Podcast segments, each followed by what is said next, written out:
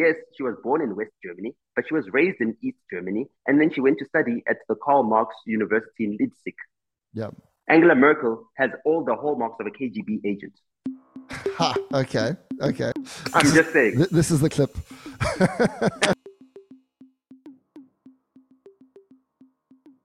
Rapper, record executive, and producer Nota Baloyi is a man with many fingers and many pies. Often described as the South African Sean Combs, he has a vision for South Africa that starts with the exposure of the youth to as much creativity as possible. We talk about cinema, white replacement theory, and why Angela Merkel might just be a KGB agent. If you're enjoying the content, guys, please give us a like and a subscribe, and let's get a great conversation going on down below in the comments. Without further ado, ladies and gentlemen, Nota Baloyi. I actually didn't expect you to, to, respond because, I mean, uh, we're a small podcast, and you uh, seem to be the king of podcasts in uh, South Africa. well, I mean, like I've got a, I've got a, I've got a strategy as to like how podcasts, especially in South Africa, uh, can assist us. Like um, in South Africa, we got to we got television too early, right? And uh, what people don't understand about that is that it killed, it stifled our movie industry because we didn't have enough cinemas. And also because all the cinemas were all in the minority areas, um, the white affluent areas, right? We yeah. didn't actually have enough cinemas to service a movie industry for the whole entire South African population. And what that's done now is that all our actors, the only jobs they can actually get are on TV. And the TV jobs are not proper paying jobs. You know, you don't get um, three years worth of payment from being a starring character in a TV series. But if you do it in a blockbuster movie, you know, you've got enough money to not need to work again for another couple of years, which is something that Hollywood has, but we don't have. So, um, because of the concentration um, of uh, our media as well, you know, and how powerful it is, um, there aren't other alternative monetization um, opportunities for any independent upstarts. And with podcasting, um, because it's still, you know, uh, relatively independent, and because of the success that we've been able to have, or well, that I've been able to have in my own business, which is a record company, using social media marketing, social media um, promotions, and everything else, uh, we've been able to usurp the mainstream media um, in as much as like how the record industry is dependent on mainstream media in general, and um, that was uh, then um, used to catalyze obviously an emergence of different sounds, different genres, and everything else, which were uh, previously um, under the custodianship of the major record companies or the major record labels, right? Um, but now a whole number of independent record labels are able to produce a whole number of different kinds of music. And if you think about it like this, let's say you've got a record label, an example, there's one in the UK which is close to you, Defected House, and their focus is house music, right? If that label is putting all their capital into producing more and more house music, but there's a new emerging genre called drill in the streets of London, right? That is not going to get the resources that it needs to get the platform that it needs to get the promotion that it needs to become right. a monetizable mainstream genre in the future. And that is the challenge that we have with podcasting. If we allow it to become too concentrated, then what we're saying is that only Primedia becomes the company that then decides whether Andy is able to have a podcast, um, on Bruce Whitfield is able to have a podcast because he's on 702 and something like that. Yeah. So what I've been doing, not that I just I've made myself a podcast king or um, I get lots of views on YouTube, you know. Um, uh, so it's very easy for any content that involves me to attract views. So I use that to basically empower independent, um, uh, what you call content creators, whether it be YouTubers, to get them to the monetization stage, which is 4,000 subscribers, to get them over the hump of 10,000 views for the first time, because I know automatically any content that I do will already have 10,000 views. And if that is achieved well enough, or if that mission is achieved well enough, there won't be enough um, well, there will be too many podcasts for the corporations to buy by the time they start trying to buy up podcasts to silence everyone, which is what we've seen in America. It's already happened yep. in America, um, uh, and which is what I'm trying to prevent hap- from happening in South Africa. That's awesome. Yeah, because that, that that's what we sort of find as well is that starting off, um, it was easy at the beginning because there was there was nobody in the space you know and then mm. as as it's become a, a, thing that people have understood that it's okay we can actually do this um, now it's being it's becoming so overpopulated that it's actually quite hard to find something that you want to listen to and also your audience because the audience is so distracted by so many things you know and mm. when mm. when i discovered uh, Penuel, um, i discovered uh, like black south african podcast because you know it just wasn't coming to my stream and now all of a yeah, sudden, exactly. I've got like all of it on my stream. So it's um, it's fantastic because now I'd like I, I find out about you and I find out about uh, just all these other people that are just talking about very different things to what I'm used to hearing, and it's just like it's amazing because your mind just expands instantly. But you have to be ready to look for it as well, you know, because there's no place to actually go and, and find it. But then also it's like this whole punk ethos of just like doing it yourself, uh, building it, you know, build it and they will come sort of thing. Yeah. Mm-hmm. Yeah. But let's let's go back to you. Like um, your thing, you, are an uh, how would you describe it? Uh, a music industry uh, director. Yeah. Right? Well. Yeah. Well, I say that because I didn't want um, my actual profession to um, to allude to a criminal past that I don't have. I'm actually a rapper. Okay. That's actually what you should be calling me. You should call me a rapper because everything that I've done in business is because I wanted to be a rapper. And I needed to facilitate that by being a record executive so I could sign myself to my own record label, being a music producer so I could make my own music, you know, being a music promoter so I could promote uh, my own shows and book venues and, and, and, and put on shows together. So I did all of that so that I could have a successful rap career um, but in doing all of that, it was much easier to then have someone else was doing the artistry while I was handling the business side of things. Right. And um, and yeah, so um, I'm a rapper, record executive, music producer, content creator. I've done everything when it comes to uh, uh, music. I've shot music videos. I've shot viral videos. I've edited videos. I can use Final Cut. I can, you know, use um, I can use Adobe Premiere Pro a bit. Um, you know, I'm not, I'm not great at it, but I can use it. I can, I can, you know, I can do all of those things. So I've got uh, a whole number of skills, and none of those skills I would have been able to get had I had a successful career in the music business in Europe or the United States, because those industries make so much money Mm-hmm. right? Uh, that they can pay people to do specific jobs and have specific disciplines. Whereas in South Africa, you know, you you, you can do jack. anything. You know what I mean? You, yeah. yeah. jack of all trades. You know, you could be the record executive and the gaffer at the music video shoot. You know what I mean? Right. So you understand, and you need to have those skills, and that's why um, I think a lot of of um, uh, production houses in the United States and in Europe a lot are hiring a lot of South African talent because they find that South African talent is very versatile. Absolutely, absolutely. That was uh, one of the things that sold me at the beginning when I came to Italy as an assistant uh, photographer. I, I, could do anything. I wasn't scared of climbing up the tallest trees to hang a light or something. So because Italians are a little bit uh, scaredy cats of doing everything. So I was just yeah. like always hanging off something with electricity in the water. I didn't give a shit because you know I was used to that in, in Africa. Yeah, South African, like, and then you're like, like yeah, you just do it. It's like yeah, yeah whatever. I'm not gonna die. I'm not gonna die. I'm indestructible. But even if you die in South Africa, it's like yeah, man. Yeah, well.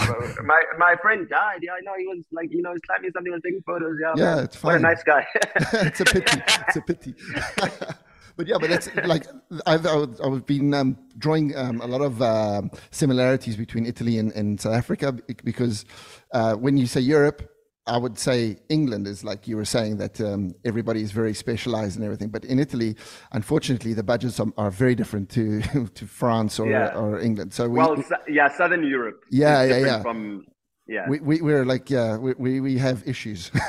Yeah. And so like yeah. um they, they, we again you're, you're closer you to be, malta than you are to england. Yeah or closer to africa as we say. Well malta yeah yeah, yeah, yeah. africa.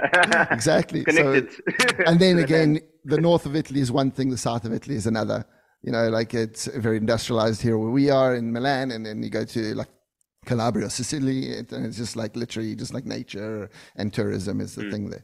But yeah, so so we have to sort of do our own things. My brother is uh, he's a skateboarder and he's the uh, creative director for MTV Europe here in, in Milan. Oh, dope! Yeah, dope. so he he also like you grew up like just doing things, making things, and then because he has the South African work ethic and he has this whole thing of um, just doing, you know, we have to edit something. Okay, I'll edit it because I don't want to explain to somebody else how to do it.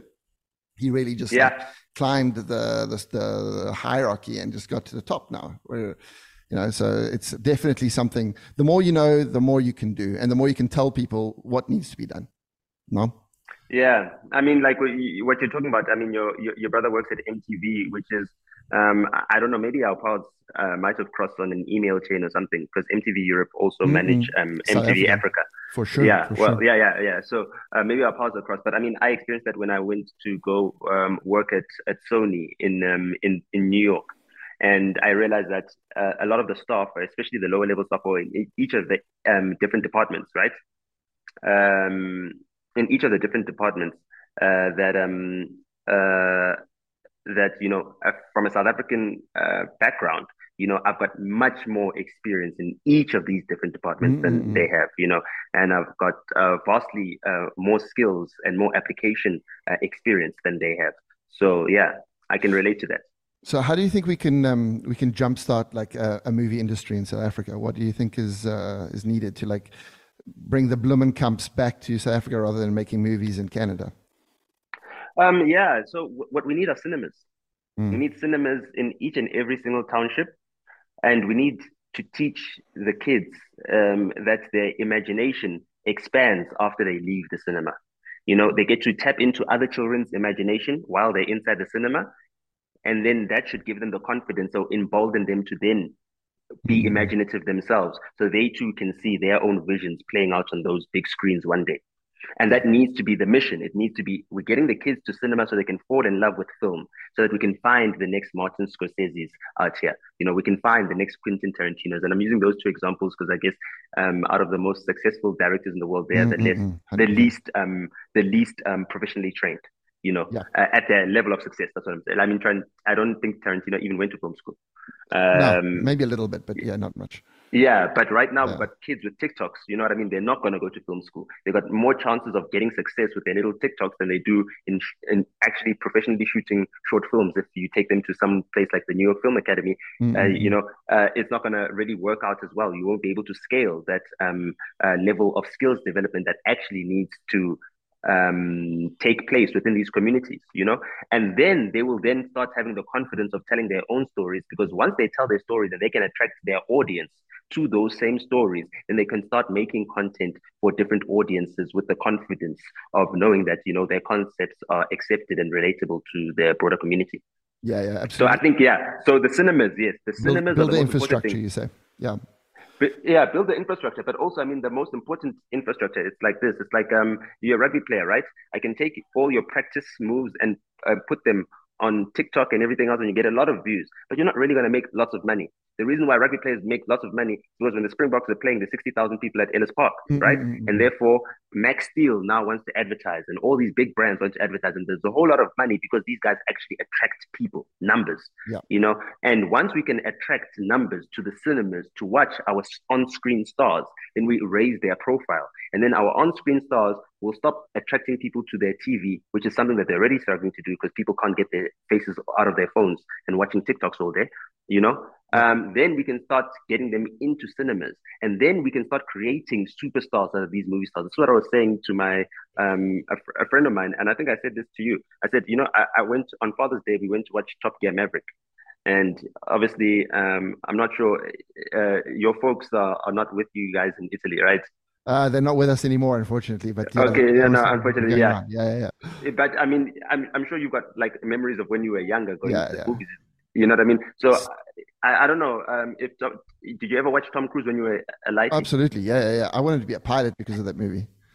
You understand what I'm saying? Yeah. Same here. I spoke about F-15 uh, um, uh, uh, jets as a kid all all day. All. I would speak about. You understand? All I would speak about um, uh, uh would be F uh, 15 jets, fighter pilots, NASA, and everything else because of Top Gear, but also because I watched the movie with my dad. And it was mm-hmm. about the imagination. And obviously, it was post Cold War. So the enemies are familiar to your dad because he's hearing about these things in the news. And then he has to explain to you, oh, no, you know, oh, this is what's happening in Soviet Union and etc. etc. You know what I mean? And um, so that was an experience too. So now to do that again after all these many years, go back to watch Top Gear with my dad, who I've always watched the other Top Gears with, you know, um, that's because of Tom Cruise, because of yeah. the, the magnitude of the stardom of Tom Cruise. He brings me and my father to the cinema. Absolutely. You know what I mean? Um, so that's it. So we need to be able to create those generational talents of on-screen stars that bring people to the cinema. I mean, it's. It, I mean, John Kani is one of the most celebrated actors right now in South Africa, but most of his prestige comes from the Hollywood films that he does. You know, that's when we actually see him in the big screen, mm-hmm. and that's because we are now paying money to go to the cinema to go and see him. Yeah. And that changes how we perceive his brand. And we need to start creating more and more of those brands who are ambassadors for our our cinematic experience um, as well, not just as actors. You know, we're mm-hmm. actually getting people into the films. So the Oscars and um, and the Academy uh, banned Will Smith um, from from the awards or whatever from for ten years, and now you have to watch Will Smith on your iPhone. Yeah. Who who loses? Oh, Will Smith, for sure. No, and we, we lose. Yeah, no, was I mean, like the, the, cinemas are empty. The cinemas yeah. are empty. Uh, the the lady that's making the popcorn is not making as much popcorn. You yeah. know what I mean? So she's working shorter shifts. She's getting paid less. You know what I mean? The the woman that sweeps up the each movie because there's less um, showings yeah, now. but it's not night. that it's not that there's no more movie stars. There's just no more Will Smith. Yes. Because because I'd rather watch Jamie Foxx than Will Smith anyway. That that's fine, but would you rather watch Chris Rock than uh, uh um, I don't know. Will like I, I don't. You see, I'm a big big comedy fan, huge comedy fan. So okay, yeah, for me, yes, no, 100% Chris Rock beats uh, Will Smith uh, hands down. No, I not only that, not only that, but also you are forgetting to explain that as a comedy fan, right? All the biggest comics, right, started rising before Will Smith did Independence Day, and yeah. after Independence Day, your Jamie Foxx, your Chris, as they were becoming um, about to become movie Superstar. stars, Will Smith became the first black action hero oh, and wait, action wait, wait. movies. Yeah, okay, okay. yeah, yeah, like like because, in terms of like for me, mainstream. like maybe you got Eddie Murphy but he was doing comedy. So you when you when yes. you broke it down into action, I was like, okay, cool, I'll give it. Yeah, maybe Denzel. And action. No, he wasn't an action hero. Yeah, yes, he's a great actor. He does many things. He's not he's not typecast in terms of character, but he's not an action hero. Mm, mm, mm. and yeah, action was really Tom becoming Cruise. big. Yeah. yeah, yeah, yeah. Well, yeah, exactly. Tom Cruise was an action hero. Now you need to look at the 90s. The 90s was the era of the action heroes, the Schwarzenegger, the Jean-Claude Van Damme, the Tom Cruise, the Will mm, mm Smith, mm, right? And all your comedians they don't fit into that frame. Of course not. So so your the way your perception of Will Smith as a superstar, he's anti the superstars that you actually like. Yeah. You, you know what I mean? Yeah, yeah. Also, also, like for me, that that uh, the action that he did on the Oscar stage, like I get he's defending his woman, but it, that's undefensible. I don't know because that's uh, simp, that's simp behavior. Exactly. You don't defend a woman like that. No, no, no. And then also, it's just a question of um, you've you know there's this thing. I don't know if you follow Jordan Peterson at all. I do. Okay, I so do. he's always talking about the court jester, you know, the king and the court jester. And in that scene, it was exactly that because he was getting a prize for playing the king, and there's the court jester taking the piss, and the king couldn't take it. And so that's when he fell for me because you, you, you if you're going to be the king, if you're going to be the greatest action star, if you're going to be everything, you got to be able to take a joke, mate. And if your wife is angry about the joke, you talk about it when you get home. You sort it out afterwards. You give. I'm sure you yeah. can get Chris Rock's number and have a chat with him afterwards. And they already had beef anyway. So, so yeah. So yeah. But just to like get back to the cinemas, like what's happened now uh, after COVID here is there's been a huge resurgence of um, of drive-in theaters. You know, people oh, yeah. are trying to like re get get this back. And I remember, I can't remember the Veldskoen. That was had, big. Yeah, yeah we, yeah, we, we had Veldskoen back in, yeah, yeah, yeah. Veldskoen also in Randburg, um, off of Malibongwe, which is um, uh, DF Malan when you yeah. were down here. Yeah, just off of um, the highway. There was That's now right. uh, it's apartment complexes. I of think course. it's more profitable. It's more profitable to sell Airbnbs for a night than it is. Hundred percent. But you, have got rooftops. You've got uh, parks. You've got because you don't even have because once you had to have the um, the little speaker that you put on your car. Now you just have to have an AirPod okay? Because then you can you can all go to a room you can go to a space and have like a, a local local network. Everybody hooks up with their own speakers their own uh, earphones. Ooh, it's like silent parties. Yeah silent parties exactly the same thing. You have the communal thing of everybody going to the same place and having a joel but you don't have to have all the hardware of that you would need for a cinema you know and you can oh move oh it gosh. around. You know you can go no, to a parking you know what space you could do? in four you know ways you could do?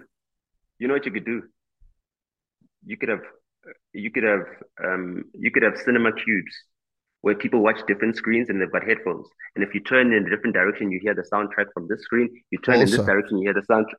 Also, but that, but that, that takes away the um, uh, what you, the, the, the communal uh, aspect of, of going to the cinema or going to the theater. You know, you go to the theater because you're all having the same True. experience, right? And then when the explosion happens, everybody's like, ha. Or when somebody laughs, everybody's laughing together. And even if you don't hear them laughing because you got your earphones and you turn around, you've got your girlfriend, she's got her, her, her mouth wide open, enjoying it. All the people around you are laughing. Uh, maybe you're sitting on your little plate, you got your wine, you got everything. It's, it would be an, a completely different thing. You could have, you know, like uh, food stands all the way around and um, you know, just like everybody's having whatever they want. You're a vegan, you can have your vegan stuff. You you want to have No, hamburgers, bro. You dude. know We've got a business There's going. Let's do it. bro, there's a place called Altitude Lounge, right? It's now opened up in Fourways. Four Ways Mall. Remember where the Adventure Golf is? Uh, I don't think I ever saw the Adventure Golf, but I know Fourways Mall. Uh, Okay, yeah, well, at the back of Fourways Mall, there was an adventure golf. So now they've opened up like a day club. It's got a big screen. They usually watch games there. And I'm just thinking to myself, yes, we can party all day and everything else, but at night we could actually watch movies. Yeah, We could actually premiere things on that big screen. And it doesn't need to be like the premiere, like the, the premiere of the latest uh, telenovela, which is a TV series, right? They could make like a premiere episode, which is made for viewing in cinema. So that we Mm. launch this new program and then you watch the rest of the series. In fact, Yeah. because already we're taking movies and we're breaking them down into series, right? Uh, Yeah. As spin offs. Exactly. So, wow. Yeah, actually- and you could wow. also we, we, we- we've done because I do vi- music videos as well, and we've done premieres in uh, in cinemas. You rent out the cinema for the for the evening. You do the premiere there. You have the big show. It's it's so awesome just to see it so big. Everybody's blown away by it. Everybody's tweeting it. Everybody's like Instagramming the event, and so it's it's uh, it's one of those things that it's not complicated to do because the infrastructure is already there for all the concerts. I'm sure there's silent silent parties in South Africa all the time. It's not Mm. expensive because I mean it is Mm. expensive, but it's not. It's relatively cheap compared to building a cinema, and you can Mm. start doing that, and then it's like because then you can go straight into the township, or you can do an event on top of uh, I don't know, you know, like the mountain and you know, Splashy Fen. No, but you can do all yeah, yeah, but I mean, but I think the township is the most important because the Yeah. townships have got, have got the stories, they've got the, the talents, they've got the people um, that could be making uh, the content, and that's where we need to inspire them. Mm, Um, we shot a music video for an artist I work for. I don't know if you've checked it out, Kwesta Spirits. Yes, yes, I, still love that movie. With I watched it. it I've watched it Yeah. five times already. It's so so, so Yeah. beautiful. Yes, well done. exactly. So obviously we had a, a proper professional production. We were really going for it in that video. But what I really what I really realized that when we were going through the township and the and the kids they were seeing the film crew, they were seeing the lights, the rigging, and everything. Like it Mhm. inspired them. I could see them saying, "Oh my goodness, this is what a, a music video shoot looks like." And I was like, "No, this is not what a music video shoot like, looks like. This is what a movie looks like." Yeah. we're shooting this music video like we'd be shooting a movie. This is like movie equipment, you know, that we've got here. Um, and really, that in, I mean, obviously, uh, not as many people were uh, as fortunate as we were to be able to afford such a production. Mm, mm, mm. Um, so we haven't seen subsequent productions like that. Um, we got lucky. Um, but um, I mean, just that inspiration and and those kids knowing it's possible, who knows what it'll yield, you know, in five to ten years from now when they grow up. It puts a little seed, a little seed, because I mean, I, I, I grew up 100% more privileged, I think, than a kid growing up in the township. But still, I was Mm. in Southport, KwaZulu Natal, small, tiny Mm. little town in the middle of nowhere. I was just lucky that having Italian parents, um, we always had this view of, towards Italy and towards Mm. um, you know the art and all that kind of stuff that comes out of there. So um, my my grandfather was an architect and an engineer and stuff. So like there was always yeah. art in our house. And at one Yeah. point, I was just like, okay, cool, I can actually be a photographer. But still, from Southport, KZN, you didn't know like where to start, you know? And Exactly. That's, what our other podcast is about. The Arcade Studio podcast is all about giving tools to people that don't know where to even start, like how to begin. Because it's not so much learning how to take a picture. That's easy. Everybody can do that. It's how to find clients. It's how to build your um, your portfolio. It's And that's to- it. yeah, yeah, yeah. That's the real part of it. And also when when you how to handle people, you know, when you're on a mm. set, you know, you you know what it's like. You have to handle like 30 people that are doing 30 different things and make sure that mm. everybody's on ball. And um mm. and that's the hard part about filmmaking, photography, music, you know, all that kind of stuff. It's it's all And it's keep them the- motivated. keep them Exactly, it's the management of it. Yeah, yeah, yeah. And finding the money. Dude, you're, you're quite a controversial character. I don't know if we want to go into the controversy, but uh, I've, I've been no, seeing. No, I, it's up to you. No, I, no, I yeah. I, well, I, I, I, I guess I do flirt with controversy a bit. you have some strong ideas. Like the, my favorite one that I was. First of all, let me start with the things that we have 100% in common. Your love of philosophy. Um, yeah. which I didn't study at school, and I sort of had to discover it afterwards because I did photography school, and that's actually uh, good, but it's a waste go of to time. Vega. I didn't go to Vega I didn't go to like I, have discovered I went one to thing. Vega, and that's where I discovered my philosophy because we had a philosophy yeah. lecture at Vega. V- Vega started in 2003, and I was I did the photographs of one of the first buildings that they they put up in uh, oh nice Durban North somewhere. Um, oh nice. And um, but that was already too late for me. I was already out of school by then. But um, the whole thing of like philosophy came in when I moved to Italy, and the, like um, my here in school they have it, you know, as a subject. So you're oh, like, yeah. okay, cool. One of the things is like study all of them from Marx to yeah. Engels and to Socrates, and yeah, it's like yeah. So so that and and that is that is so important for a creative because it, it teaches you how to think about things laterally, you know, and mm. it's like the best thing. Self study guy. You know? Yeah. Like just bettering yourself and um, yeah, and all that kind of stuff. So I think we got that 100% in common. Um, I was really interested though in uh, in a comment that you made with Penuel that was like uh, about um, how uh, the, African will take over the world because um, your uh, melanin is stronger than ours. yeah, yeah. and I'm all I mean, I'm down for but that. You're Italian. Yeah, no, but you're Italian. I've so got some melanin. Yes. you know what I mean? But you'd know that from Northern Europe, from Scandinavia, I mean, they suffer from melanoma because yeah. of sun exposure. Like, yeah. that's just a, a, normal thing. Um, so uh, that people know about, you know what I mean? It's, it's mm. not really that controversial, but the, the, the, the, the thing that makes it um, uh, uh, controversial to a lot of people is because, you know, all you see in the media is white supremacists, white supremacists. And, you know, my thing is this, that in this country, right, in South Africa, right? We've got a minority of white South Africans. Mm-hmm. That type of content is coming from America, where they've got a majority of white Americans. You know what I mean? That type of content, right, can be insightful. Yep. you understand what I'm saying? You can't preach the same message against white supremacy in the States that you're preaching in South Africa because of course. I mean, you could actually launch a genocide in South Africa. There's too few white people for for for it to for them to live like kings and allow the court jester to just have his way. You understand what I'm saying? Uh, it it can represent a real threat.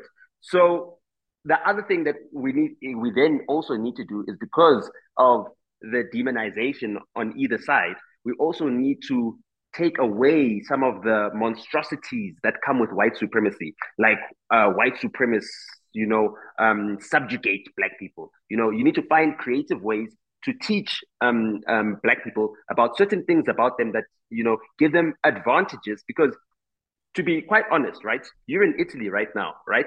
Because, um, yes, you can, in coming from a white community, have certain privileges, but there's no such thing as white privilege in South Africa. And I'll explain that. That's a controversial, controversial point. I'll explain why.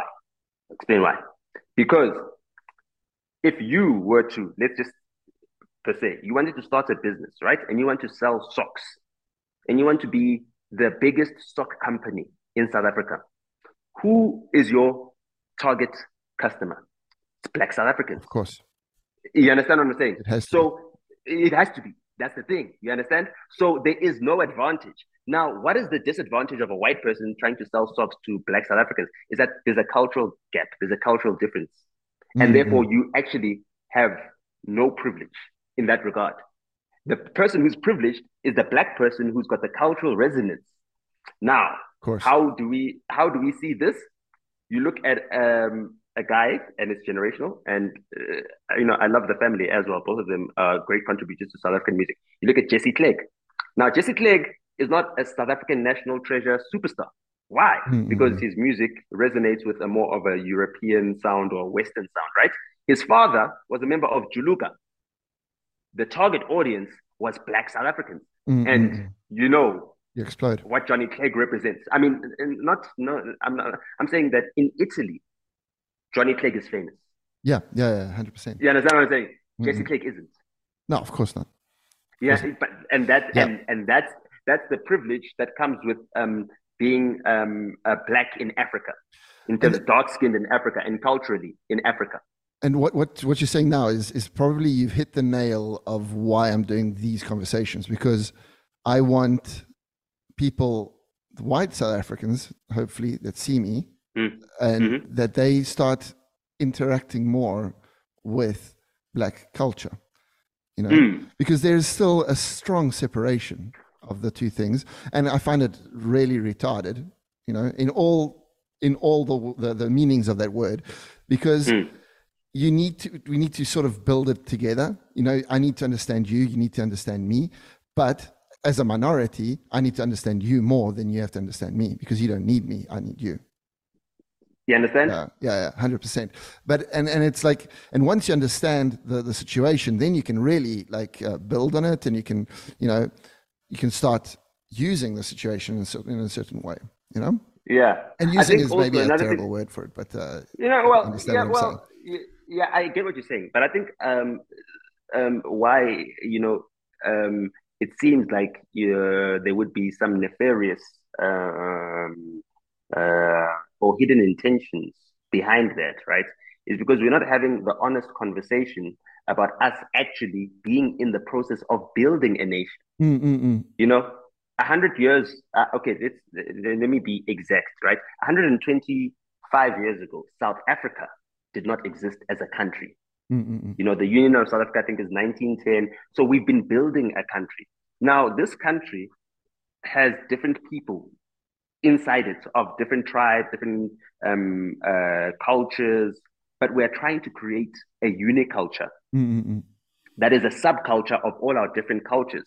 That is a South African culture, and that is a non-racial culture. You understand what I'm saying? Yeah. So there are still people who are hell bent on tribalism. Like still be in your tribe. I want to be a pure Zulu. I want to be a pure Afrikaner or pure Dutch Afrikaner uh, I, I, want to maintain my French tribal um, ethnicity. You know what mm. I mean? And and that is what is dividing us, is because we're not giving up where we come from to be a part of where we are going as a nation and mm. building uh, and fostering nationhood.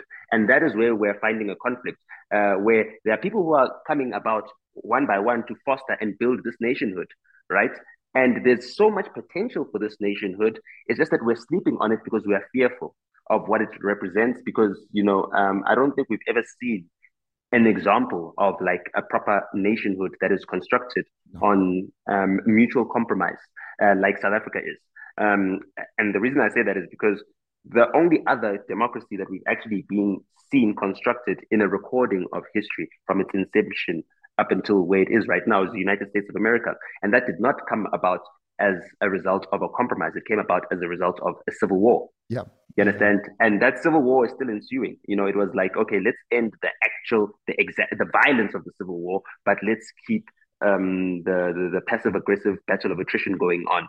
Um, and that's why you've got that whole entire duopoly um, yeah. structure of Democrats versus Republicans that are at a civil war with each other you know, in various number of ways without actually um, uh, shooting each other. Mm, that's the thing. Is like, and also we got we got left and right in South Africa. We got black and white. We've got mm.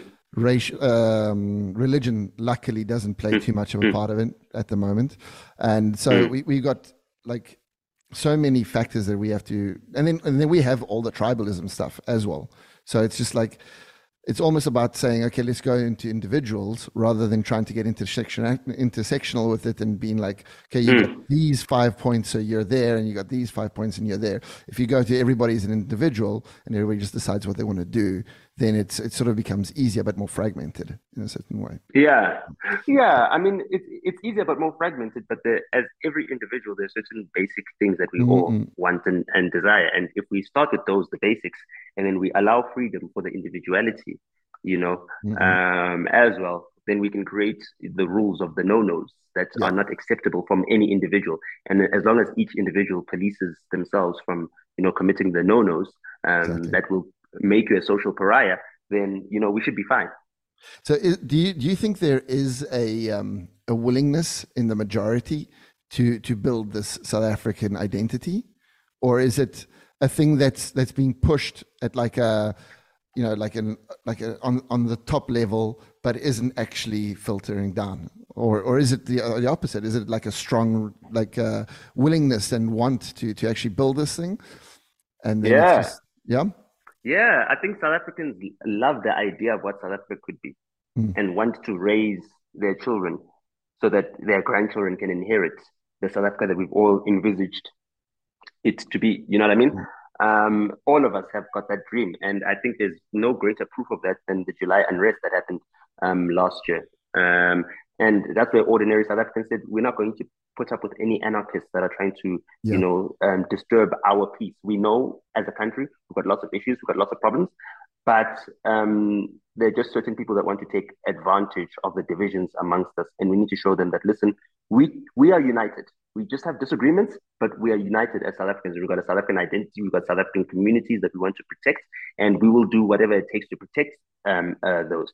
Um, the saddest part, though, is that it proved that our government doesn't have that vision. okay, you yeah. know, it's like we're South Africa and the authority over how our lives live is the government, you know, because they're the administrative authority. Um, uh, uh, our lawmakers also they participate, you know, um, uh, uh, as a parliament, our judiciary also participate by policing um, that whole entire system. But in terms of um, each of those parties' commitment to the vision of South Africa, we've seen that they've been lacking. All of them. The judiciary is lacking in uh, in where its duties are required. The state is lacking in its administrative duties, and then Parliament is also lacking at removing all the laws that need to be removed because you know we've got just too much regulation, and also enacting the laws that will help us modernize. That's right, and then it's it's almost like it's almost like they they want to keep the chaos going because if they keep the chaos going, they no, can no. stay in power. No? It's not almost like they want. We have revealed now. We've seen it with our own eyes through that unrest that that is actually what they want to do mm-hmm. because the July unrest was an ANC factional battle. Yeah. You know, and the opposition parties said nothing. They just kept quiet because they are seeing the ANC self destruct. So it benefits them to watch this factional battle playing out while our country loses 500 lives yeah. That, that for me was a moment of um, of hope, you know, because I saw how uh, I don't know my friends in Durban they all they mm. they all got into the streets, black, white, mm. Indian doesn't matter, mm. and they just defended their communities. Of course, the thing that breaks down to a different divide, which is the social divide. So you got the poor and the rich, mm. you know, because that, that was very like obviously the rich wanted to defend what they have yes. Exactly of course because you know you want to defend your business you want to defend your home you want to defend your car you want to you know so it was like all of a sudden um, race wasn't a problem anymore and so we got social. So we always have something that we have to sort out and and yeah. um, and the only way i see of, of that that south africa can sort that out is if we can somehow raise up like 40 million people because we're, we're mm. what we're like 50 60 million in south africa right yeah 60 now yeah 60. yeah i would say 20 percent is more or less you know, like 20, 20 million will be like affluentish and then mm. the rest are struggling now i would say or is that as mm. those numbers a bit uh, yeah well i think maybe 10 million are affluentish yeah or, okay or so less i was, and then, I was and then 50 yeah yeah well i mean uh, there's a lot of people that are, are are surviving but looking like they're thriving mm, you know mm and um, yeah, that's also uh, our over indebtedness as, as, as people, um, which is a problem that Zimbabweans don't have because they don't have credit. Right, of course. you know, I would I would maybe not want to. I'd rather have the the credit problem and not have all the other problems that Zimbabwe has. you know what? It's a trade off. There's trade-off. no solutions in life. the, the, blanket's always too short. Doesn't cover yeah, everything. exactly yeah, exactly. yeah, no, no. There's there's just so many things, and I think uh, one of the I don't know. In Italy, we have to bring another comparison. We we had fascism here, right? So forever, and and the funny yeah. thing about fascism uh, is that it it it was never seen in the same light as Nazism because we didn't. Even though they did participate in some terrible things, it wasn't mm-hmm. doctrine. Like they didn't mm. have the hate for the Jews, and uh, it was just mm. we don't like other people, but we didn't ship them off mm. to um, to concentration yeah. camps and that kind of stuff. Yeah. So, so a lot of people, when fascism fell, felt that they had a right to to keep supporting it. Yeah. Know? Because it wasn't. Well, as, I mean, like it wasn't no, so bad. Okay, I've got, I've, uh, okay. I, I, wouldn't say it wasn't so bad. I, no, no, got, no. Uh, in their minds, yeah. in their minds. I'm not saying well, it wasn't bad. No, I, for me, look, I don't know if fascism is all bad. You understand what I'm saying? Mm, yeah. For me, for me, I think the problem is that 80% of fascism could work. Of course. The problem, the problem is that 5% that is evil Mm-mm. and that 15% which is questionable. Yeah, yeah, yeah. And now we're dismissing the entire 85%, which is manageable. I mean, or 95%, which yeah. is manageable, just because we can demonize Mussolini or we can demonize Adolf Hitler. Yeah, and but... then we now we now forget about what is their actual political ideology, and we forget about the 95% of things that are not pure evil that mm-hmm. they represent. But the only way, the, the, the, way I see it is that the only way to enact the 80% is that the, the other 20% exists. Like you yeah. can't you can't put it into practice, unfortunately. That's true. Without having like a psychopath in uh, in charge that basically takes all command to himself and just decides. Now, if you have a benevolent uh, dictator, which rarely happens, they're usually benevolent for the first like five years, and then they sort of lose yeah. their minds because power corrupts. Yeah. So. Mm you know, and then you start firing all the people that say no to you. Like what I mean, Putin is pretty much that. You know, he's yeah. like said fired everybody yeah. that says no, keeps all the yes men, yeah. and now you feel like you're a yeah. superhero. Or, or or they just uh, die of natural causes too early. Yeah, exactly. Or oh, for some reason, strangely enough, you know, that's exactly it. Or or to or like um like Gaddafi. Like I've always had like a sort of fascination with that man because he was hmm. doing things in the in the African continent that I think would have would have been really, really positive for Africa in general. Uh, but guess what? Yeah, France wasn't a so-called, happy. Uh, but a so-called wait, a so-called a so-called pseudo-fascist was the one who was supporting him. You know what I mean? Yeah. Yeah, yeah. Yes, so Berlusconi was his, yeah. his biggest ally. You know what I mean? And Berlusconi was the one who told him to run when yeah. NATO started coming from me. You know what I mean? They, Berlusconi tried to give him early warning, and and I think his last phone call um, to any leaders who were saying, telling Berlusconi, "You betrayed me, you betrayed me, you betrayed me." Mm-hmm. Um, and you know, those are some of the word, last words um, Gaddafi said. Um, so, you know, my thing is that you're right. There's a whole lot of bad parts about fascism, right? But I feel like the way it's over demonized, we are we're failing to critically analyze that era in what, Italian history. Yeah, yeah, yeah, for sure, hundred percent. And I think and that, and and yeah with, with and, then, our, and, and that stops us from, you go from ahead. that stops us from being able to know which mistakes we will repeat because mm. we're not looking um, critically enough at that history Exactly, exactly, and that, that's that's pretty much the point that I was trying to make. Is that uh, now uh, the grandparents, which are the people that were pretty much grown up in the fascist twenty years. You know, my grandmother is mm. almost hundred now, and she was sixteen mm. during the Second World War. Oh yeah. So she came up all her her youth she was indoctrinated she went to all the youth camps she she wore the uniform you know my great grandfather was obviously a fascist because you had to be a fascist otherwise you wouldn't work mm. you know had a hotel mm. um, and so she so she did bring through a lot of her like positive fascist ideas through mm-hmm. to through to her children and to the grandchildren which are us mm. so like and and when I say that, it's like i am not fascist, but I want to, yeah. to say that. yeah, no, because but otherwise you come you, you come from people who lived in an, in an era where, fasc- where fascism was necessary. Exactly, exactly. So, so then now what's happening is that these grandparents are falling away. Their children are getting older, so and they will sooner or later fall away, and it'll will forget what fascism really was you know, in general, mm. like the bad and the good and and everything. Mm. Um, and maybe then we can start looking at it, you know, mm. critically, because we don't have because it's almost a problem having the first person accounts because someone will be like, oh, it was everything was amazing, and the other people will be, oh, it was all shit. You know, mm. and I think it's the same thing. and the, the, the, persecution that happens to people that were either the the protagonists or whatever as well, yeah, exactly. while they're still alive. You know, Exactly. So, like, you, th- that'll fall away, hopefully. And I think, while I don't want it to be relived because I, I doubt, I'm, I doubt very strongly that we can, we can handle a good fascist state. I don't think it'll. It's a bit like communism. It's a fantastic mm. thing on paper, you put it into practice, people have to exist. So if, as long as mm. there are people, uh, something that is holy Christianity, Christian can't work. Something that's holy Islamic couldn't work. Something that's wholly uh, communist mm. or fascist, it just doesn't. It has to be like we were saying yeah. earlier, a compromise, a melding, taking the good parts from everything, taking the bad parts from everything. So, so I just think your your your audio's gone again.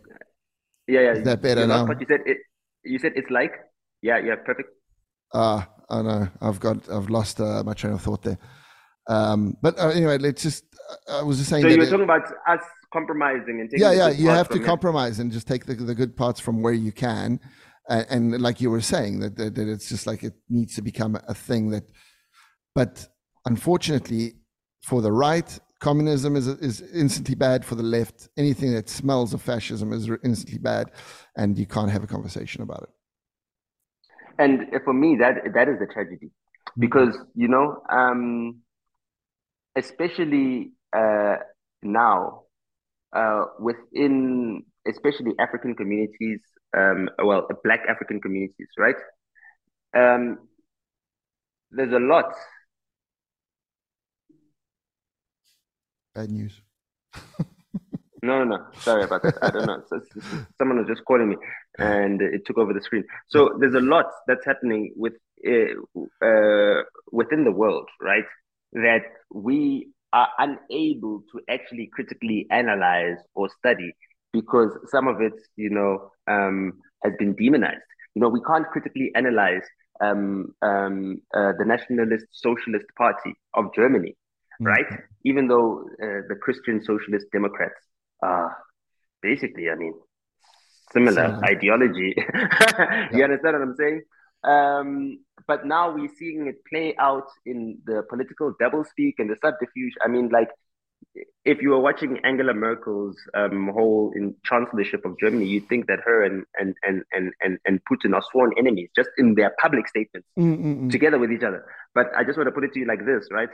Um, would your enemy now, knowing that you are afraid of dogs, um, have you have a press conference where they bring like an Alsatian there? Well, yes. No, they, no, they wouldn't. it's, it's, an because you guys, it's it's an enemy. So like, why would an enemy need to do that? You guys are already enemies. They don't need to do that. But your brother, right, who's your friend and buddy, and who knows you're afraid of dogs, right, and does it as a prank, uh, just to cut know. you out. I don't know. Well, I, I don't know I, if I, am going to push back on that because I think if, if I'm going to have a conversation with somebody that I want to dominate, I'm going to pull out all the stops to try and dominate that person. So if I can make somebody uncomfortable by introducing a dog into the situation, or I don't know, someone's afraid of tomatoes and you have tomato salad, you know. Mm. Um, yeah, I mean that's if you look at that flexing. incident in isolation. That's if you look at that incident in isolation, right? That if you look yeah. at that incident, I, I would say the stronger thing to the, is that the fact that they have they have two pipelines from Russia to um, I, I, lost you again. I lost you again. oh, know. for fuck's sakes. There we go. Is that better? I've got this dodgy yeah, yeah. connection. Yeah, so, so, so yes, th- that's exactly my point. So mm if you look at all the public statements between Putin and Angela Merkel, they speak negatively of one another. Mm-mm-mm. But they've got two pipelines that are connecting to each other. They've shut down the nuclear plants in Germany. Germany's economy is dependent on 40% of its um, uh, energy production coming from, from cheap Russian gas, right? Yeah um, it's, it's just it's industry. I'm not just talking about all energy consumption. No, no, like um, yes, yeah. Mm-hmm. So things like that. And then there's this simple fact that yes, she was born in West Germany, but she was raised in East Germany, and then she went to study at the Karl Marx University in Leipzig. Yeah. Angela Merkel has all the hallmarks of a KGB agent. Ha. Okay. Okay. I'm just saying. This is the clip. I'm just saying. So if you if you if you look at the situation right now, right, and you think to yourself, okay, fine. If I'm a KGB operative and I know that okay, we've got the Eastern Bloc of Germany, mm, mm, right? Mm, so we've got this side of things, right? What can I do, right, to ensure that we take all of Germany, even the western parts?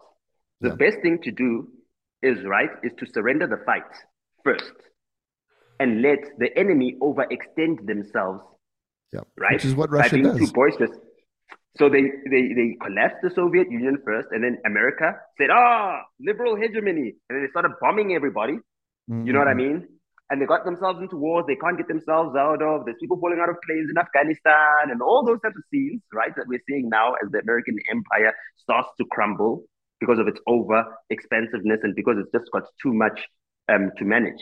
Mm-hmm. Um, and it needs to start being more nationalistic because even the population is less um, willing to keep voting in leaders who are going to be meddling in other people's issues instead of focusing on making sure that they can afford milk. Exactly.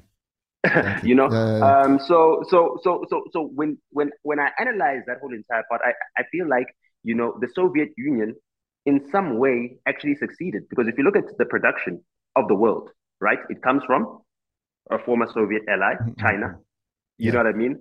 um, Vietnam as well. Obviously, it was split into North and South uh, Vietnam, um, but the production is happening. You know what I mean? The Americans lost the war in Vietnam um, um to the Viet Cong, um, and and and and and and beyond that, right? Um, if you look at uh, uh, uh, Europe itself and how dependent it is on cheap resources from Russia as well, or from former Soviet Union states, or you know the borderline states are the ones that are now needing to transport um, and transfer resources around the rest of Europe to uh, uh, uh, reach the other um, Western European nations.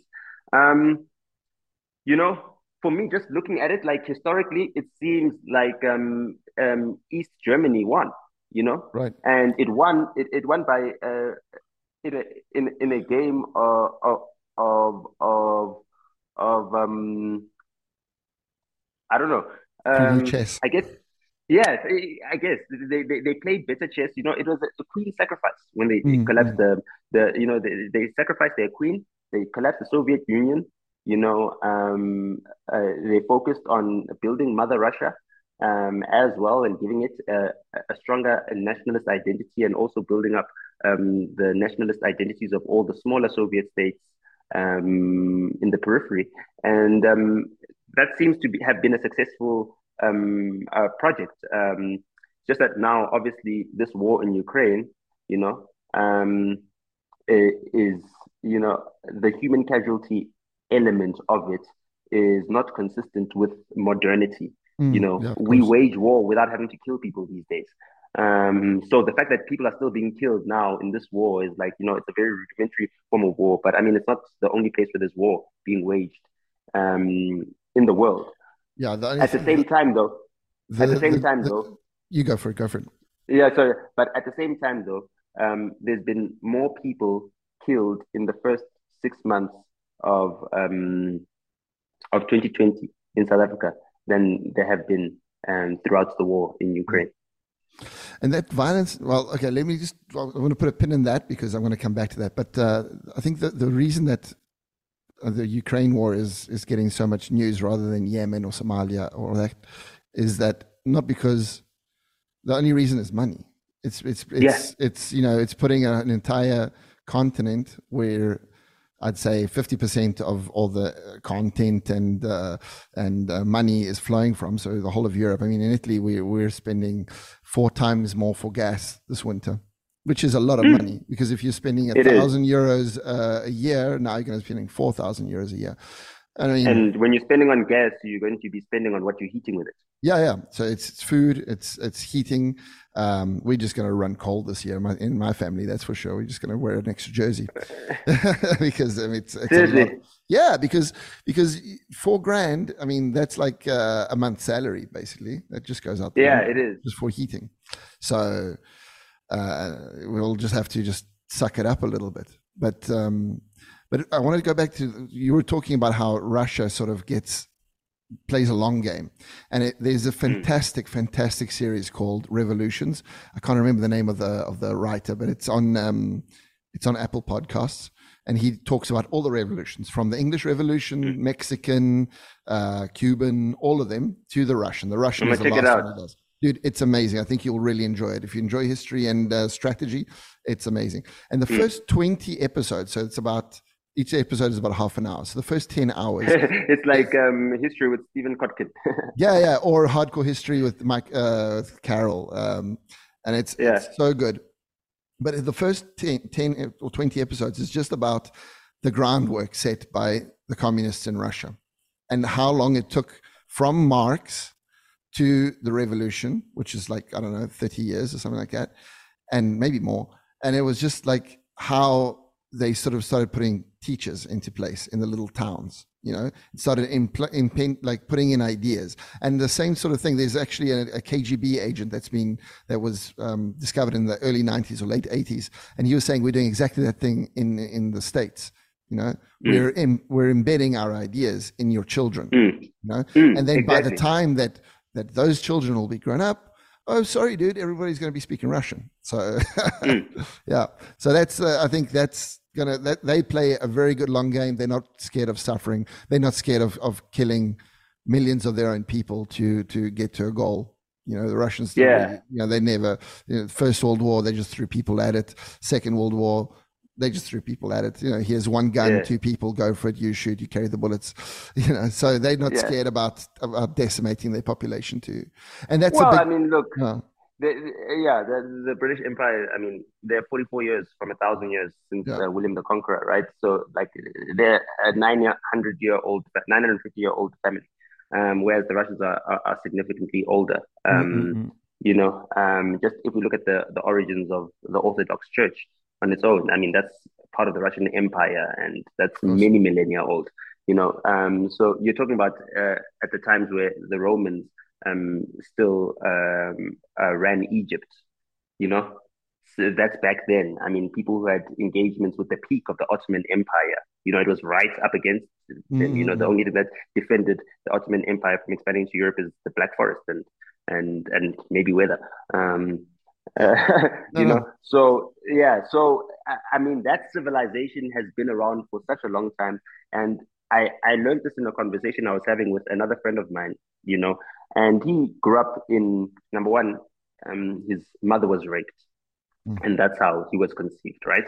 And he grew up in Khayelitsha, no, in Nyanga, in Nyanga Township, which is one of the murder capitals um, of South Africa, you know um, uh, just the Cape Flats as a whole, you know, and all those townships uh, in the surrounds um, are very violent backgrounds to come from. And what I found is that, you know, um, we are exactly the same age. He was born in 1990, I was born in 1990. We're both 32 years old. But the mere fact that um, I I know Sorry about that. I don't know. No I think yeah. So I know my grandfathers for thirteen generations, right? Uh oh, oh uh, no, no no. I know my my my grandfathers, right? I'm generation thirteen from my grandfathers. So my uh, my dad, uh, there's twelve generations before him, and then uh, from my grandfather onwards, there's eleven generations um growing up, right? And I know all their names right? Mm-hmm. And um, we sing songs about them. You know, there's certain songs that they composed. My great grandfathers uh, composed that we still sing um, today that are part of our family history, right? And that's how we learn about their lives through the songs that they composed about their lives.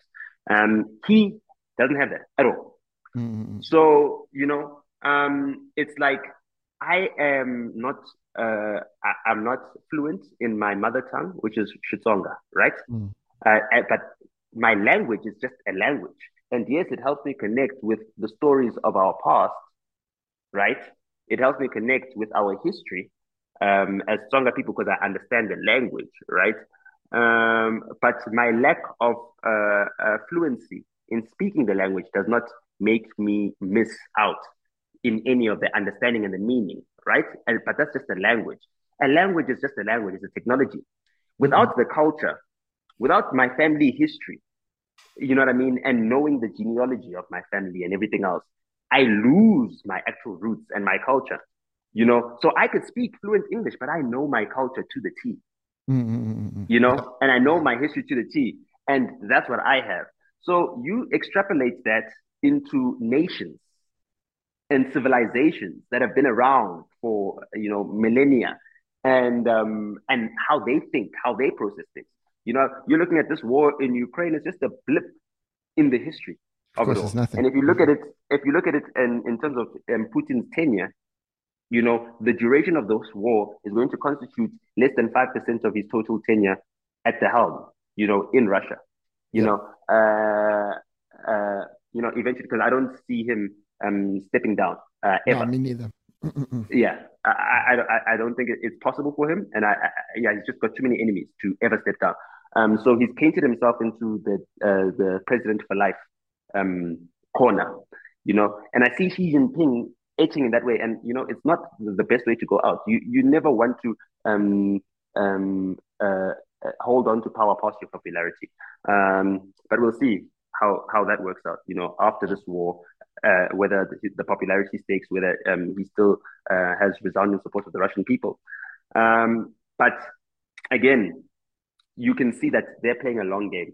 They're not playing 100%. for now, you know, and they're not playing for a short or uh, uh, um, eight-year, two terms presidential term, uh, so they can build a library and honor themselves forever, mm-hmm. which is the mm-hmm. American way of doing things. And um, that also brings me to my other point about, you know, the failings of a democracy and the loss of monarchies.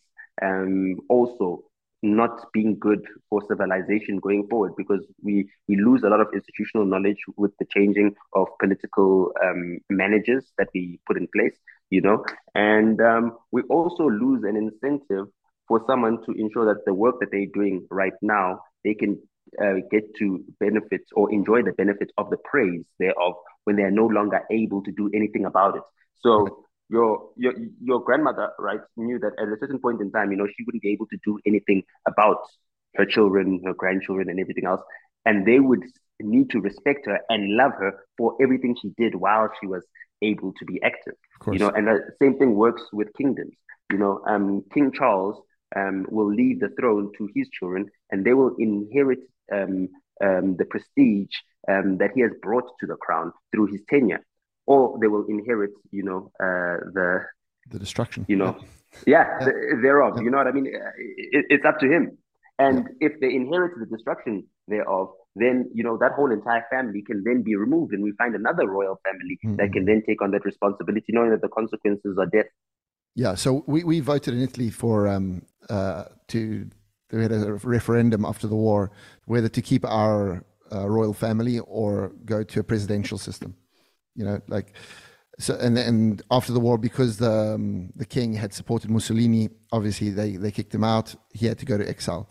But I agree with you that to maybe like a, um, a constitutional monarchy, like they have in in Spain or in uh, or in England, um, is very much more useful than what we have in Italy because we have to vote for um, for a president every I don't remember five years or six years or something like that, and and it's always like the oldest person that we can find in the Senate you know somebody that's done mm. something you know and it's always people that were like trying to be prime minister and uh, maybe never did never managed to do it berlusconi wants to be president but i don't think he's going to get it and they put him in this hmm. position where it's powerless but also it's have, ceremonial it's ceremonial but it also has no weight except for mm. what the person has done in his life it doesn't hmm. have mm. the weight of the family like you know princess you know, queen elizabeth was Queen Elizabeth II. Her great grandmother mm. was Queen Elizabeth mm. I, you know, mm. Queen Victoria. And um, mm. so there's all that story that comes through that and pomp and ceremony. I mean, you saw when the funeral came along, you know, that was yeah. like that was Britain saying, look, yeah. we, we exist. This is what Britannia, great. That Britannia, was Britannia. Rule Britannia. Yeah. Absolutely. And as much as, you know, maybe um, they've, they've wrought damage across the world, they've also, you know, like fascism, probably done some things that are useful. And um, yeah. And so it's just a well, matter. Wait, wait. Uh, yeah, the there, there we go. That's gotcha. No, my thing is that, is that, is that well, look, I, I think the thing is that we say things and we, we forget how powerful language is because mm. it's very easy for us because obviously you're Italian, right? yeah. Right? And uh, now neutral. we're criticizing the you're neutral, so we can criticize the British, right? So when we're criticizing the British, because neither of us are British, we say they've brought destruction into the world. They weren't bringing destruction into the world. You know, they were they brought destruction to the enemies at the time, because yeah. at the time in that world, those were their enemies. We we weren't in a globalized world where you see people from other places as fellow human beings. You know what I mean? Mm. And um, we need to look at history um, through um, yeah. that context as and, well. We we need to be careful because there's a new generation that's coming about and they're learning of these things from us, right? Mm, we mm, mm. are the first like literate generation where just in general the population is literate. You know what I mean? Uh, you'd have more literate people than illiterate people, which wasn't the case a hundred years ago, where there were mostly illiterate people. Um, I mean, like anyone in Sicily, why would you be a Sicilian? No, 100 educated? years ago, nobody wrote a book or read a book. Yeah, you understand? You understand what I'm saying? So th- that's the whole entire. I mean, you'd have to go to Milan and mm, mm. uh, and go get taught in Milano, and Yeah. you'd have to come from an elite family where you could be rich enough to go to university because going to university meant sacrificing getting a job that can support you. And as an adult, where you need to be able to support yourself, so only the, the children of the rich um um uh, went to university. I say this to my sister all the time, you know, um because you know she she has a struggle um because she's a black woman and because the media keeps telling her that she's some sort of victim. You know what I mean? Um, because she's a Mhm. black woman, right? I say, my sister, you got a PhD at 35 years old. You got a PhD at the London School of Economics, SOAS, you know, um, at 35 years old, only because your dad is rich. Mm, mm, mm, mm. And I'm not saying that your dad has got lots of money, but like if you look at it effectively, like your dad actually has to be rich for him to be, make sure that his daughter can study all the way to a point where she's unmarriable. Okay, yeah, yeah. I, I- I don't know. Yeah, I don't know because I mean here uh, we got a similar sort of problem with uh, people being overqualified in just general, but here it's Hmm. because um, university is free yeah, and, and there's no time limit as to Yes. you you can literally just if you if you're from a low income household you have free studies. If you come from a higher uh, income household you pay something, but it's like maybe two grand a year, maybe. Mm. So it's it's like it's Mm. doable for any family, and people are like are, they they're getting two three degrees without any problems. Okay, and that, Mm. that that leads to overqualification both on men and women, and um, yeah, yeah. But you you brought back to the point that you know we are a generation that is completely different to three generations ago. And and and as the, the older generations are dying off, they're going to leave something, but we can push our countries onto the new way. And South Africa and Italy aren't that different as far as age goes, because Italy was fi- was unified in 1890. yeah, you know, Before exactly. it was just city states, and I mean we have Yeah, the Roman Empire, so we, we build on that as our um, as our history going Yeah. back and whatnot. But Italy as a whole, I mean, that's why the South and the North hate each other because the South was Spanish and Bourbon, and the North was more like Germanic as a sort of yeah, exactly. you know, so yeah, so we got we got the, the issues. The more I speak to people about it, the more I realize that Italy and South Africa, if we if we had a black and white problem, we'd be the same country. Mm.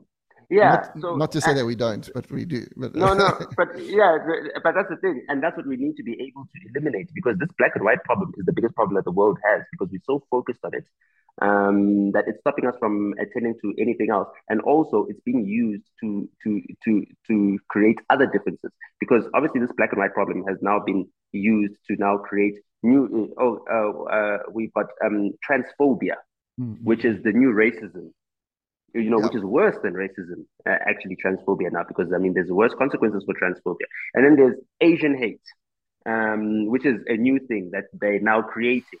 Um, and you're thinking to yourself, I mean, when has it ever been um, that Asian people as a whole have been subjugated the same way Black people were? So you cannot analogize this new pseudo Asian hate that stems from the fact that, you know, um, all the um, gain of function research is happening in China and Italy as well. yeah. So yeah, so uh, I mean that was the Chinese and Italian connection. That's why Italy, you know, the COVID cases we were the first started ones. because because you guys built the labs mm, in. Wuhan. We're very Those good at building la- labs. so, so you know, you guys built the labs in Wuhan because um, Barack Obama uh, said no NATO nation is allowed to have a gain of function um, offensive research. It can only be done defensively. Mm, Um, so it was done in, in in very limited. So basically, you can make vaccines for Yeah. pathogens, right? Uh, But you have to go to a place where you have to actually make those pathogens for offensive gain of function research, which is China. So, um, so th- that is um, uh, uh, the the way in which, like right now, you can say that you know if we were able to overlook the black and white problems, those don't exist when we're dealing with uh, biochemical uh, weapons mm. um, uh, or viruses that are man-made, etc. You know what I mean? They kill uh, black people, they kill white people. They might kill um, different um, communities uh, disproportionately based on their lifestyles and um, uh, their health status um, from a class breakdown.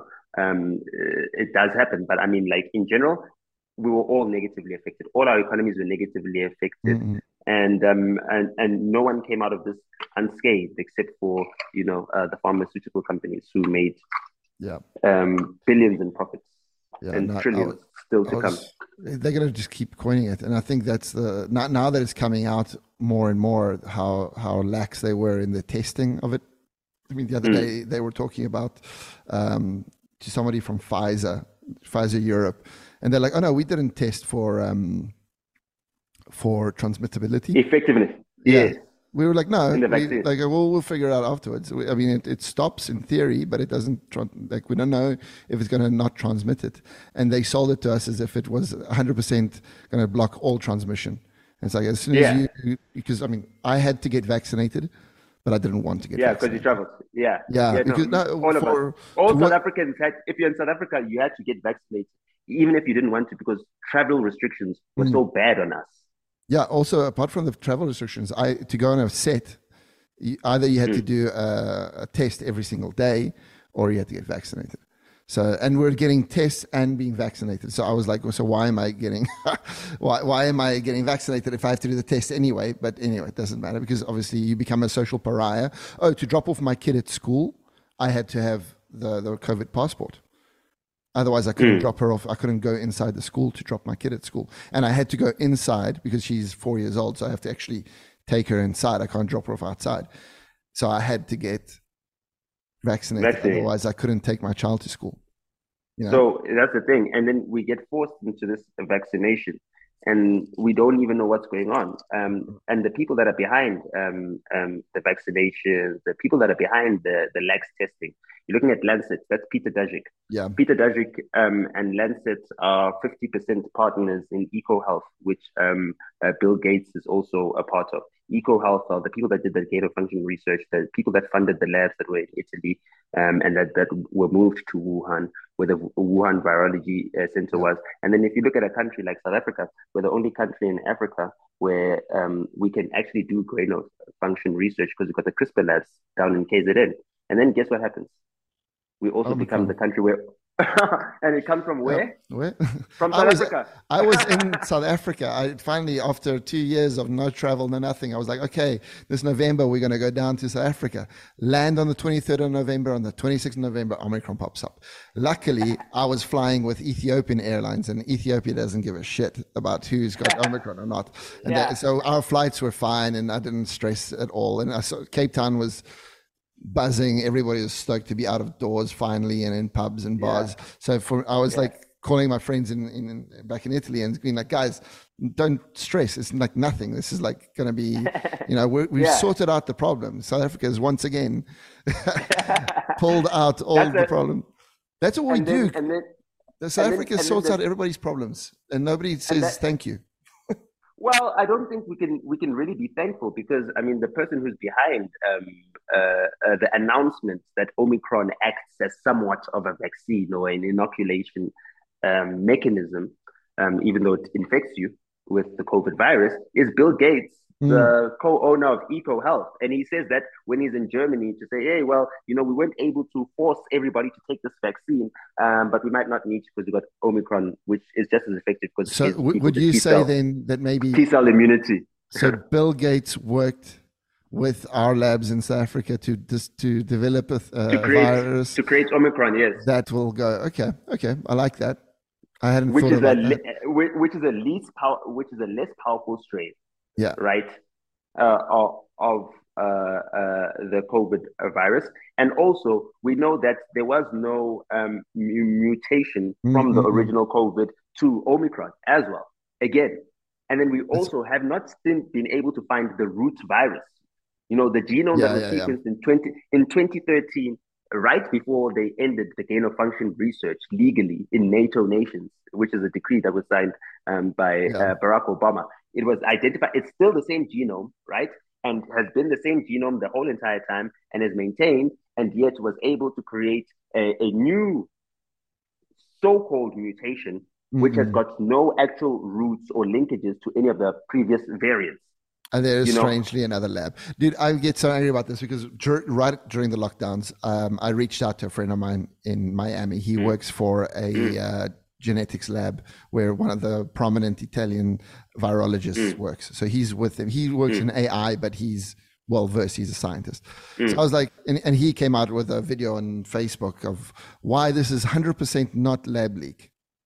Okay. Mm. And it's like, it's definitely came out the web market. He, he spoke about it. So I had him on. We spoke about it. Obviously, that it was right in the middle of all the shitstorm. So that, that video got throttled completely by YouTube.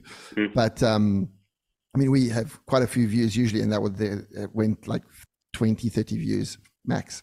It was completely like blacklisted. Yeah. But that's because you didn't say that, that's because you didn't speak Italian throughout the whole thing. You should have done that. No, no, it was Italian. No, no, it was Italian. We, oh, did you speak in Italian? Yeah, yeah, it was Italian. It was Italian. Oh, no, no, no, no. Well, YouTube is powerful. Means, well, I mean, Spanish and English, yes. Yeah, very much so. But I never knew that they were also that strong on Italian mm-hmm. because I also watch a lot of Italian content that has subtitles because you know, right. yeah, yeah, yeah, yeah. No, a no, lot it, more it, Italian it, content filters through. It was hundred percent, hundred percent um, blocked up. But anyway, and, and he was like adamant. It's like hundred percent. These are why. And I was like, dude, how can you be so sure? It's like we only just discovered this. No, no, no, no. That's how it is. And now, like, I know if, that if if I go to him and be like, dude, so what do you think? He'll be like, oh, you know, we just didn't have all the information, and so I was sure, and that's it. I'm like, but that's not science, is it? Being sure isn't science. So when mm. you want me hmm. to believe the science, and you say I'm sure, I get very worried now because you just told me you were mm. sure about something that wasn't true. And then I'll be but like, science is about hypo- hypothesizing. Exactly, it's a hypothesis. It's never about being sure. It's always about hypothesizing. That's what Until you prove, I mean, gravity, we can all be sure that uh, we know what gravity is. We can put it into work. We, I mean, if mm. someday mm. something comes out that explains to us a bit more what gravity is, it's not going to change what gravity does to us and what the things that we make with gravity you know, mm. all the calculations and whatnot. Mm, so exactly. it, it's not going to change it by knowing more about it. Okay. Whereas, exactly. so we can be secure in knowing what gravity is. And, yeah. and, and that, so that's a science and evolution. We sort of figured out that, okay, we can see it in, in, in function. But when you come to me and you say something that's sure that you've only seen for like 20 minutes, dude, come on, really? Mm. And, and, then you'd wonder why people don't trust scientists anymore. It's like you understand. Uh, and I want to and trust scientists because I, that's what I want what, to do. but exactly. So now the whole entire field of science being called into question is also a very dangerous thing, mm um, because a lot of our culture, a lot of our culture is based on uh, uh, uh, progress that we've had scientifically. Um, you know, um, so that is something that is also very concerning for me.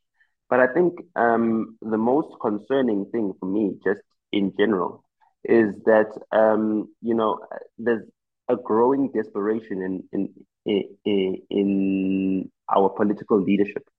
Um, they understand the discontent is something that they cannot control, and it's it's come to unmanageable proportions now um, for everybody. I mean, like America usually says, "Oh yeah, we've got freedom of speech and everything else," but now they're silencing everybody. They're mm-hmm. shutting people down. Um, they know that Donald Trump, basically, his whole entire presidential campaign began with him um, uh, with the birther conspiracies that started before Obama took um, office, right. right. So he had a whole nine-year period where he was using Twitter to basically campaign for an election, and then, and then he won the election, right?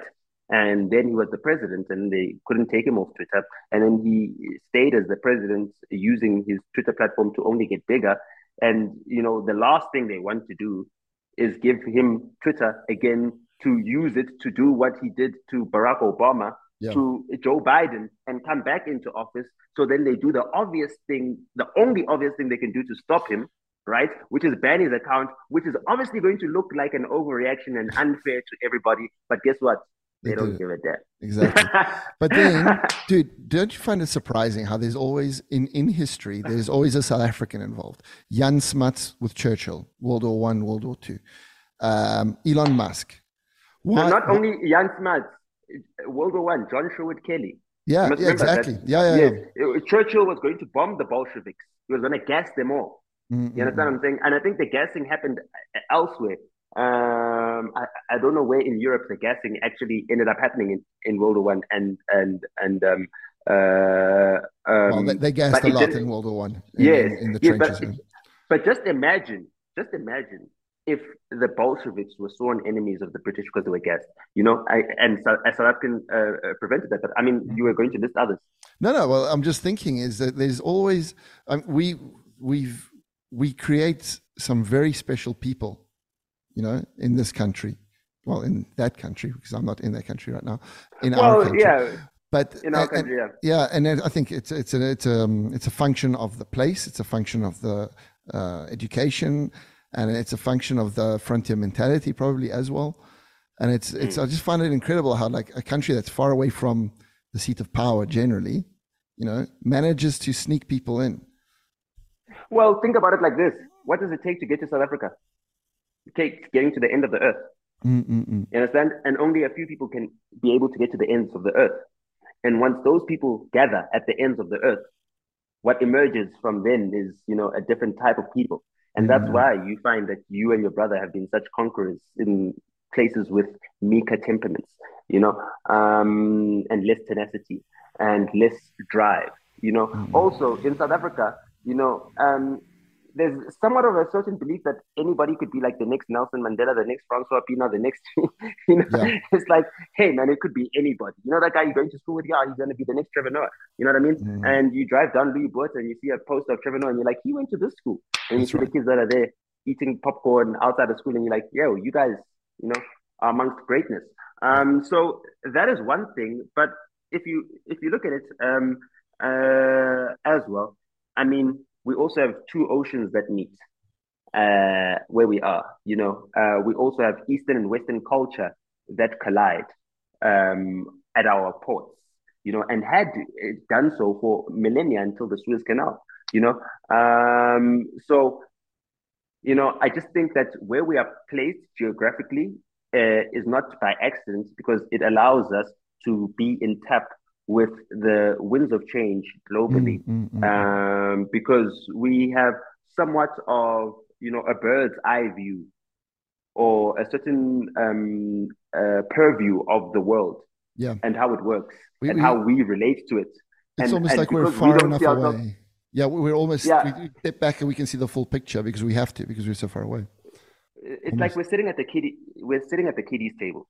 Yeah. If you go to the kid, kid if you seriously, if you go to the kiddies table and you ask them what's happening, they will tell you what's happening at every single table. Mm-hmm. Because what the kids do is that they sit there and they feel like, okay, fine, um, we've got no power to influence what's happening here. We, are, we, you know, we just find ourselves here, but we can observe. Right. You know what I mean? And and, and and and that's it. And every once in a while, the kid gets overexcited and gets onto the dance floor and shuts down the whole entire wedding party. You know what I mean? It's like, hey, and that's what South Africans are. Dude, I think that is the best way, the best way to close this uh, conversation. Um, it was a real pleasure, my man, and uh, thank you for doing it. Um, thank you, thank you so much. I don't know if you want to plug anything, tell us where you can find you. No, um, no, like yeah, no. I'll find you when I come to Italy. If if you if your family comes down for December, like I mean, like I know you came down last year, but we're really open, bro. Dude, I'm, I'm gonna work. I'm gonna work on it. I'm trying to get down there for sure. Like if it's not if it's not Christmas, it'll be January, I think. But 100. percent But hey, January is still open, bro. We're exactly. open until April. okay, dude. What's your Instagram? What's your YouTube? Uh, at La Vida Nota. I'm at La Vida Nota on YouTube, but I just comment on stuff. I don't really post there mm. yet, but I'll be posting as soon as Shorts uh, monetizes um, in January. Um, at La Vida Nota, La Vida Nota, the life of Nota. You know, it's Latin. Fantastic. It's inspired. Um, you know, I've got a lot of Italian connections because you know I just love the Italian culture and part of our township um, Soweto culture mm. um, was very influenced um, by um, Italian style. You know, um, so even the name Nota um, comes from the Latin nota bene, NB, you know, and, and again. Uh, so yep. yeah, it to note you know to note well. Um, so uh, uh, I'm just looking forward to finally making uh, my first trip to Italy um, and being shown around. And uh, luckily, I've got a fellow um, uh, South African Italian uh, who's much more familiar. We are here. We are here whenever you want to come. Make sure you do. No problem. cool, my man. I'll bring I'll bring my brother too because you know, yeah, absolutely he's in love with fashion and in love with Milan culture. Dude, let's keep in touch and um, absolutely have some more conversations as well. You know, because I think we, no I have a whole list of questions that we didn't even get to, but I think that'll be good for the next time. This is really good, like to get our feet in the water, get to know each other a little bit, instead of starting to fight about women's rights and uh, virginity. yeah, yeah, yeah, yeah. Let's let, let's get up the next time.